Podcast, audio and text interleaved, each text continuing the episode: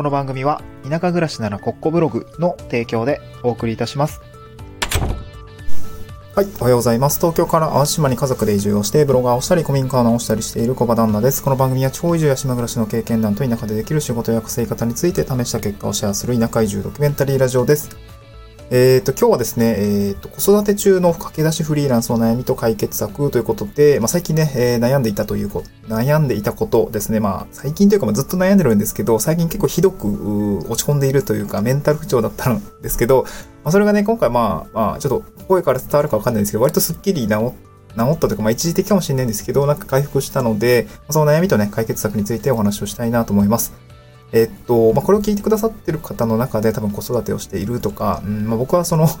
うん、今2、2歳、えー、2歳半ぐらいかな。あ2歳半ぐらいの娘と、えー昨年10月に生まれたばっかりで今4ヶ月ぐらいですかね。えー先日 4, 4ヶ月検診がやっと終わったんですけど、まあ、そんな子供たちがいる感じで家族4人なんですけど、昨年3月に会社を辞めて、えーっと、まあ、移住をして、まあ、淡路島でなんとか自分の事業を作るというか、自分で食っていくように、今駆け出しのフリーランスとしてやっている。やっているっていうような状況でございます。まあ、そんな中でね、やっぱ悩むことたくさんありました。子育て中の悩みとか。まあ子育て1個でね、だいぶ悩むらしいことたくさんあるんですけどね。うんあ全あの全国のママさん、パパさんすごいなというふうに感じながら、まあ、二人、二児育てながらですね、今フリーランスの駆け出しとしてもやっているので、まあ、なんだろう、家庭とキャリアってもう二つのね、悩みがドカーンというかに来ているんですけど、まあ、それでね、えー、なかなか悩んでるというところがあって、今日はそんな、どんな悩みがあるのかっていうところと、えー、ちょっとどうやって解決したのか、解決したのか、まあ、しているのか、できたのかっていうところをちょっと今日シェアしたいなと思います。で先に、まあ、今日の構成ですね、お話をしておくとですね、一つ目がどんな悩みがあったのかということですね。どんな状況でどんな悩みがあったのかというところが一つと、で、後半は仕事とか家庭の、まあ、えーっと、なんだろう、両立みたいなところの解決策について、今日は、あの、二段構成でご紹介したいなと思います。一つ目なんですけれども、前半ですね、子育て中の駆け出しフリーランスの悩みにはどんなものがあるのかっていうところなんですけど、これはですね、私の、えー今状況をお伝えすると、まあ、3年間ですね、今地域おこし協力隊という仕事をしていますが、まあ、古民家直したりとか、まあ、地域のメディアの運営だったりとか、SNS の運用代行とか、なんかいろいろそういうのをやったりとか、まあ、あともうなんか何でもやってますね。何でもやってます。まあ、過疎集落なんでね、できることはやってますね。うん。また個人、個人の事業としても、ライター業だったりとか、今、法人向けの資料制作案件を受注していたりとか、えーっと、2月に入ってからですね、メディアでの執筆みたいのが、2つ決まりまして、これもどっかでまとめてお話をしたいなと思うんですけれども、なんとかこう、昨年、うん、悩んできたこととか、まあなんか挑戦、昨年末ぐらいから挑戦しだしたこと、まあ今年、ライターなんかも今年の1月なんですけど、やってきたことが、なんかこう仕事にどんどんつながっていくような感覚があって、まあこれからもっと頑張らないといけないなという状況ですね。うん。まあ、あなのでこれを聞いている感じだと、まあ駆け出しフリーランスって、えー大変だよなってとこだと思うんですけど、これ本当にもう大変で、その1年後、3年後の成果を、生計を立てるってことがやっぱりね、実績作りをしたりとか、えー仕事の経験を増やしたりとか、まあ自分がどこまでできるのかっていうところをま見定めておく必要があるかなと思うんですけど、まあそういうところの駆け出しっていうところでやっぱりすごく悩みます。仕事が取れないとか、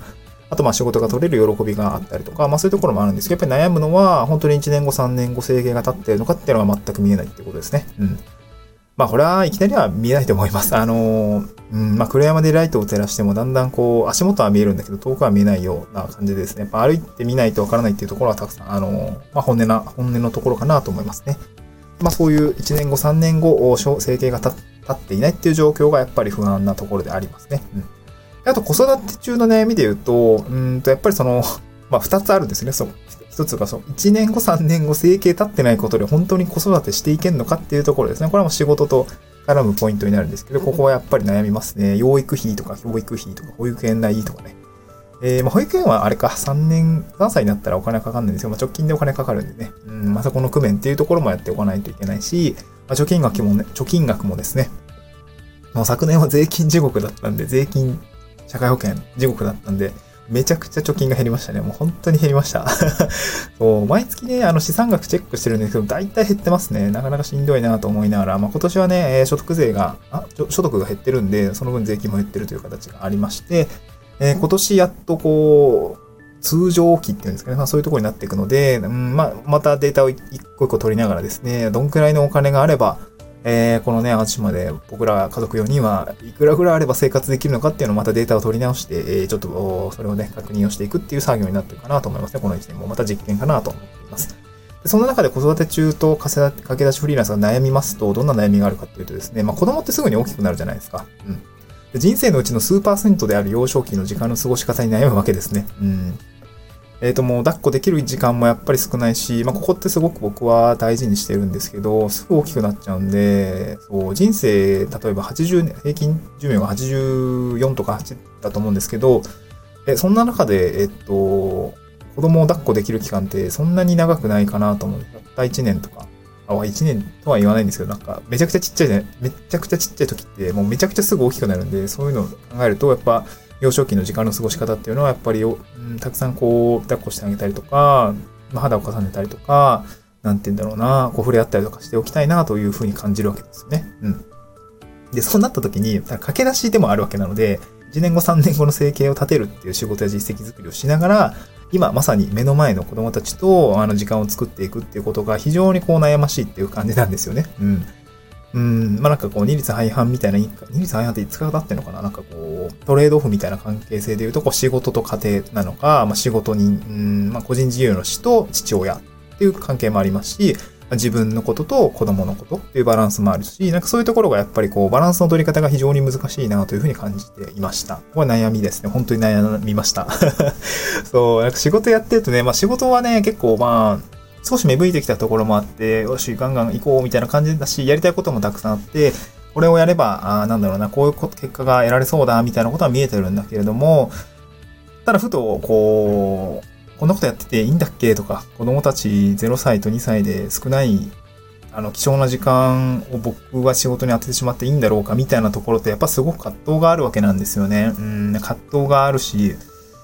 うん、まあ、やっぱ落ち込むというか、こんな、本当にこんなことしていいんだっけっていうところが、やっぱりね、極論明日死ぬってなった時に後悔すること、後悔しないかなとかね、やっぱ考えるんですよね。うん。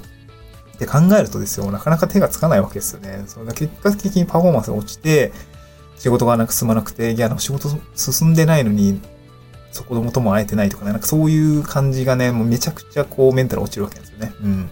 まあそんな時、まあどう、どうしたかっていうと、結論的にはですね、まあなんかこれ実うん、解決策っていうのは人それぞれこういろいろあると思います。その仕事と家庭の狭間でこう判断すべきこう時間の使い方って、最適解って多分なくて、これをやれば正解って唯一無二の答えはなくて、人や、あと、まあ僕自身もその同じ人でも時期によって最適解って異なるので、こうなんかグラデーション形式になっていくと思うので、で、そうな、そういうことだろうなって考えたときには、解決策としてはやっぱりいろいろ試すっていうことかなと思いますね。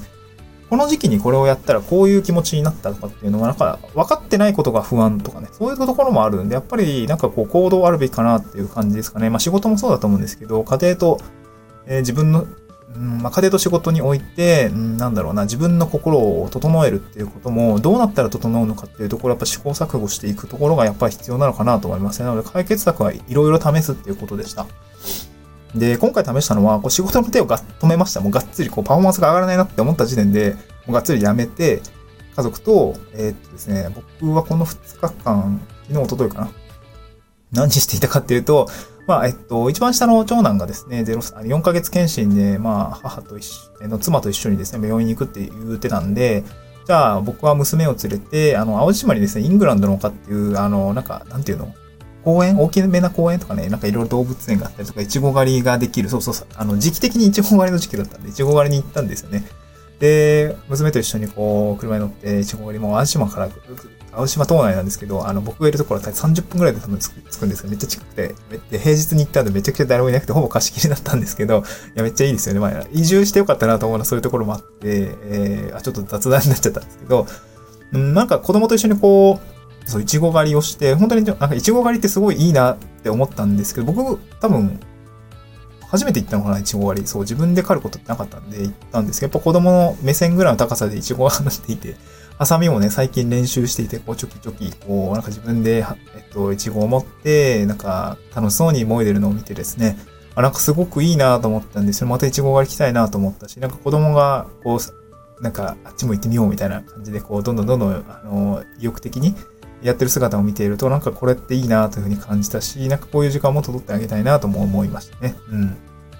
で、翌日は、えー、っと、なんだろうな、まあ、せっかくまだいる、あの、青島の方にいるっていう形だったんで、あれですね、あの、なんていうか、えー、っとね、徳島の方にちょっと行ってきました。これ知人が教えてくれたんですけど、あの、えっとね、き、昨日、やばい、名前忘れした、昨日、木の森美術館だったかな？なんかね、徳島県内にあって、なんかいろいろこう、複合施設がたくさんあるんで、その中でですね、木育？あの、木の、木を育てるみたいな感じの字を書く木育ができるですね、あの、美術館があって、めちゃくちゃ、こう、一日ほぼほぼ遊べるとこなんですけど、すごい良かったですね。0歳から2歳が入れるエリアもあったりとか、あと、普通にこう、なんていうのあの、これも写真見てほしいのであれなんですけど、あれですね、これあれかなツイッターの方を、ノート、あの、今日の台本に書いて、あの、貼り付けておくので、それなんか見てほしいんですけど、木でね、いろいろ遊べる、すごいね、あの、ぬくもりのある施設ですごい僕は雰囲気すごい好きだったんですけど、なんかそういうところでこう滑り台とかで遊んだりとか、あの、これ雨でも冬でも、あの、室内型の大きめの、なんていうのかなティビティスペースみたいな感じなんですかね。そう、ままごとができたりとか、あとね、すごい面白かったのは磁石と木をうまく使っていて、こう、キノコ狩りみたいな、こう磁石でくっついてるから、手で、子供の手でもペット取って、キノコ型のね、木のおもちゃが取れたりとか、えー、っとね、なんか、こう、リンゴ狩りとか、えー、ぶどう狩りみたいな感じで、こう、磁石でぶら下がってる木をね、こう、収穫したりみたいな、そういうこともできたりとか、なんかいろいろあって、すごいこれはおすすめでしたね。うん。はい。えっ、ー、と、どこに話したんだっけ？雑談でしたね。あ、まあ、なんかそんな感じですね。うん。まあ、解決策としては、まあ、子供の、あ、仕事のね、パフォーマンスが下がったと感じた時点、えー、自分のメンタルが不調だと感じた時点で、ま、まず仕事はやめて、がっつり家族と過ごす時間をとってですね、えー、仕事をしないというようなところでしたね。うん。まあ、なんか緊急の、で、仕事の手止めて、まあ、いろいろ溜まってはきたんですけど、緊急の仕事って、まあ、実際そこまでないよなと思いました。会社だとこうはいかないのかもしれないですけど、なんかあれやったりて、これやったり、まあ、当然クライアントワークもあるので、そこの期限は当然守るので、そこはね、調整した方がいいと思うんですけど、まあ、なんかこう、まあ、自分の中でこれ絶対やらないといけないよなところって正直多分ないなと思ってて、うん、なんかやっぱりメリハリをつけるからこそ、こう自分の分配された時間の中でこう集中力が高まっていくので、そっちの方がいいのかなというふうに感じましたね。うん。そう、やっぱメンタル不調の時に無理やり頑張ってもしょうがないなというところがあったので、やっぱりその仕事とか家庭とか事業主とか父親とか、まあ自分と子供とかね、なんかいろいろ分配することは、時間を分配して、まあやりくりしていかないといけないんですけど、やっぱその分配するバランスは、ちゃんと適正バランスを取った上で、じゃあその分配された時間の中でどんだけ集中力を上げていくのかっていうのをですね、え、ちゃんと工夫しないといけないなというふうに感じましたね。まあこれはあの、子供を寝かしつけながら、あの、メンタリスト DaiGoさんの超集中力っていう本を読みな、あの、 Amazon Audible で聞きながらなんか、あ、やっぱそうだよなとか、こう、私もこう、なんだろうな、子供と一緒にこう、ゆったり時間を過ごしながらですね、感じた次第ですね。なんか車の運転中最近は聞いてるんですけど、やっぱ、うん、最近ね、ちょっとアウトプットばっかりしていて、なかなかインプットがなくなってきてというか、なんかこう、うん、やっぱ定期的にやっぱインプットしないとダメだなと思いました。本もね、たくさんあ読まないといけないなと思いましたね。なんか自力になってきちゃうんで、うん、やっぱ常にインプットとアウトプットも、これはバランスをしっかりとっていかないといけないなと思いました。はい、今日もですね、えー、まあ、今日からですかね、えー、また1週間、1週間って今日土日なんですよね。あのー、まあ土日は、あんま僕関係ないんでね、えー、今日からまた仕事をね、がっつりやっていきたいなと思いました。また次回の収録でお会いしましょう。バイバイ。